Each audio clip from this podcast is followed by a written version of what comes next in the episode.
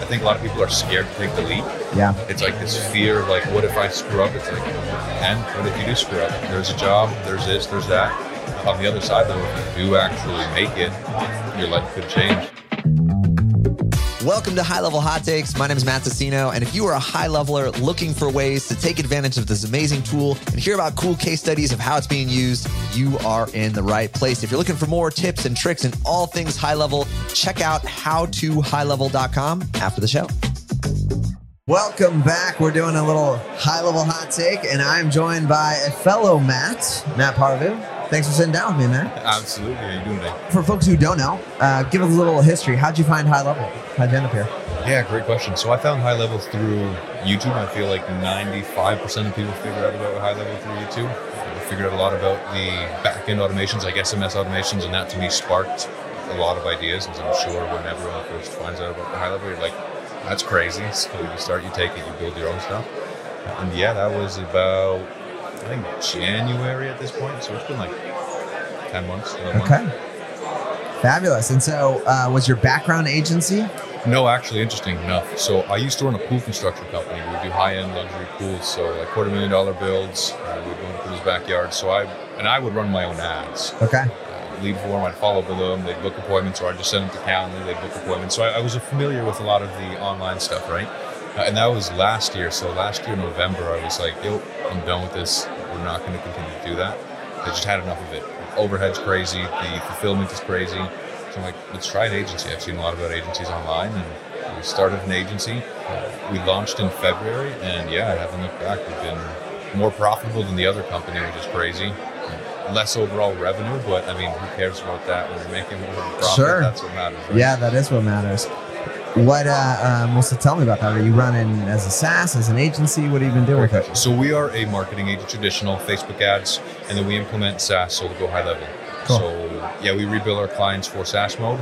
We'll give them the snapshots, the follow-ups, the calendars, run Facebook ads, funnels, the whole nine, and then we'll generate the appointments. If the lead doesn't generate the appointment, then we integrate into the uh, Eliza. So we're just following up on the back end with the conversational AI, the AI booking bot. Honestly, it's fantastic.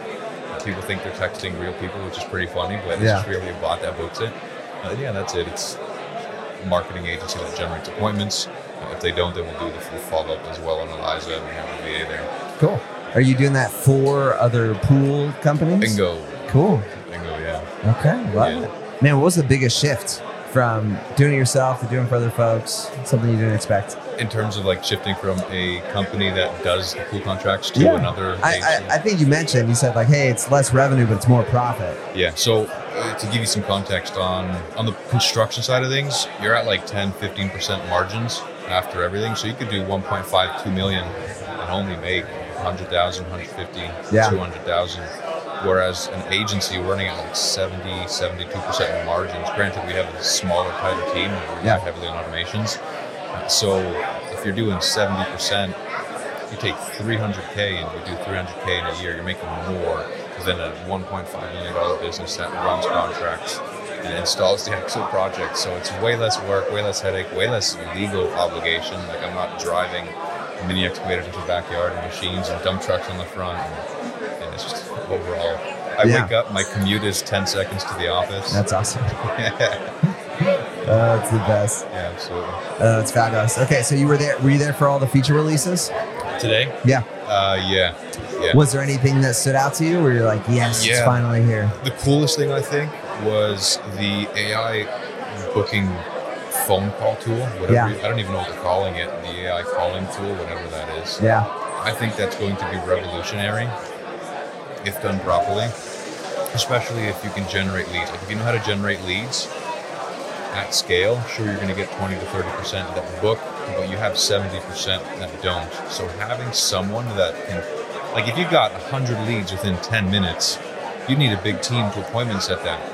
Having an AI that can automatically follow up, I think that's game changing. I think that's going to be huge for a little bit, obviously, and then eventually it'll probably get played out, and we're going to see some other sort of swing. The pendulum always swings. Yeah.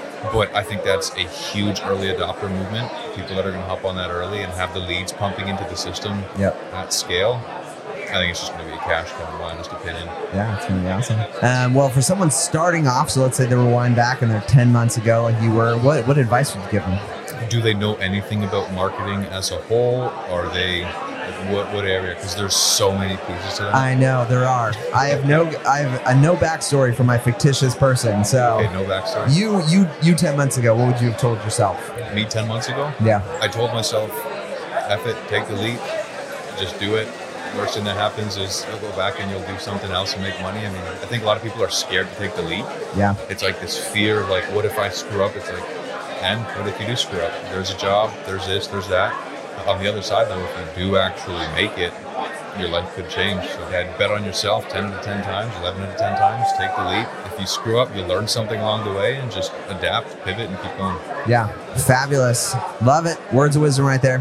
I'll, I'll someone else did this. I was like, oh, this is this is fair. Do you have any questions for me? Yeah, what is it that you guys do with uh, hot level, high level hot takes and, and your guys' company? and all this. This is great. So, so this is we've got HL Pro Tools, which is outsourced uh, support and a bundle of a bunch of tools that we have built on top of High Level that we just have to make it easier to grow and um, and enjoy High Level. Trying to simplify that process. But yeah, we're mostly known for the outsource support portion of it. So we run uh, the support for most, I think, all of the main stage speakers. So everybody's got a big account, especially if they're running more SaaS mode and, and direct inter- interface with the clients. That's uh, that's what we do.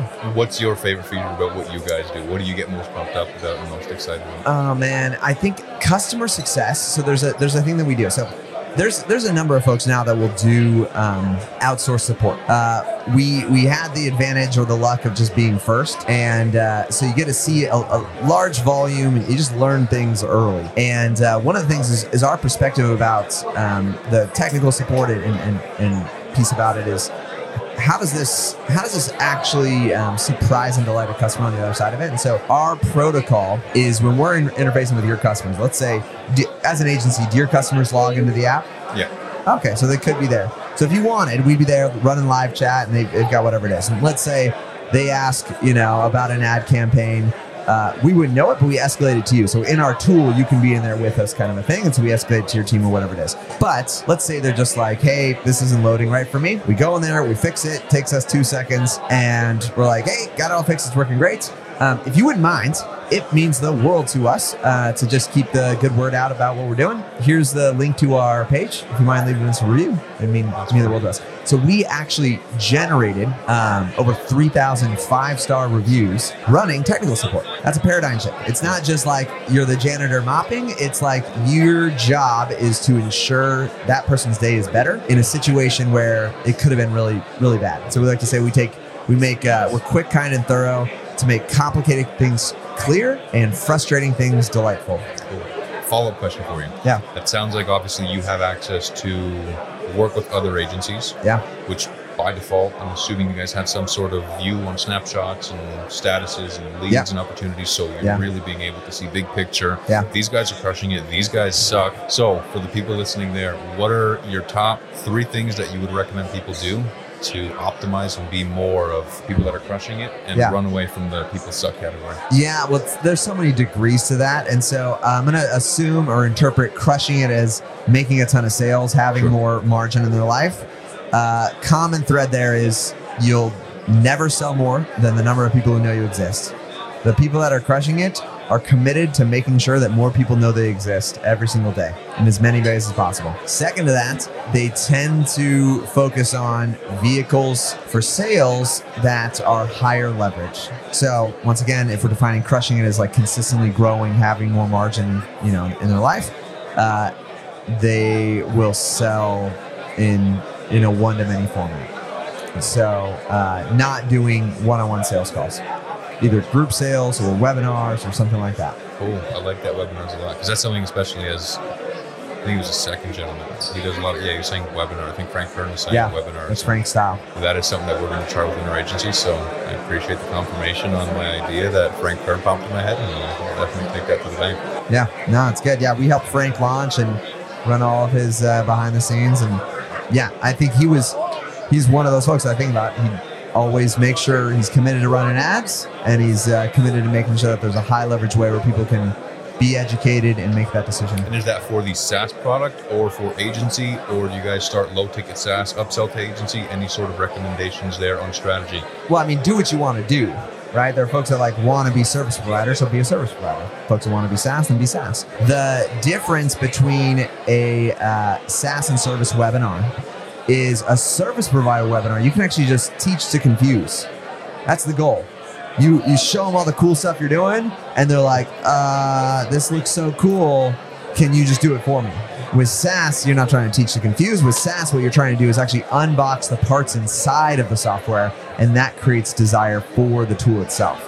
So, um, for example, FG Funnels. Uh, I don't know if you heard Kathy speak. Um, so they're a client of ours, and their main attraction is the templates they put into the tool. So people want the templates. That's where they demonstrate. That's where they highlight. That's where they showcase. Is people want these beautiful templates that are designed specifically for you know course creators, digital product creators, and um, they like the designs that are inside the tool. To get the design, I have to get the tool. Yeah, makes sense. Yeah. Well, thank you for that. Yeah. Appreciate it. Awesome. Matt, thank you for sitting down. This was an awesome high level hot take.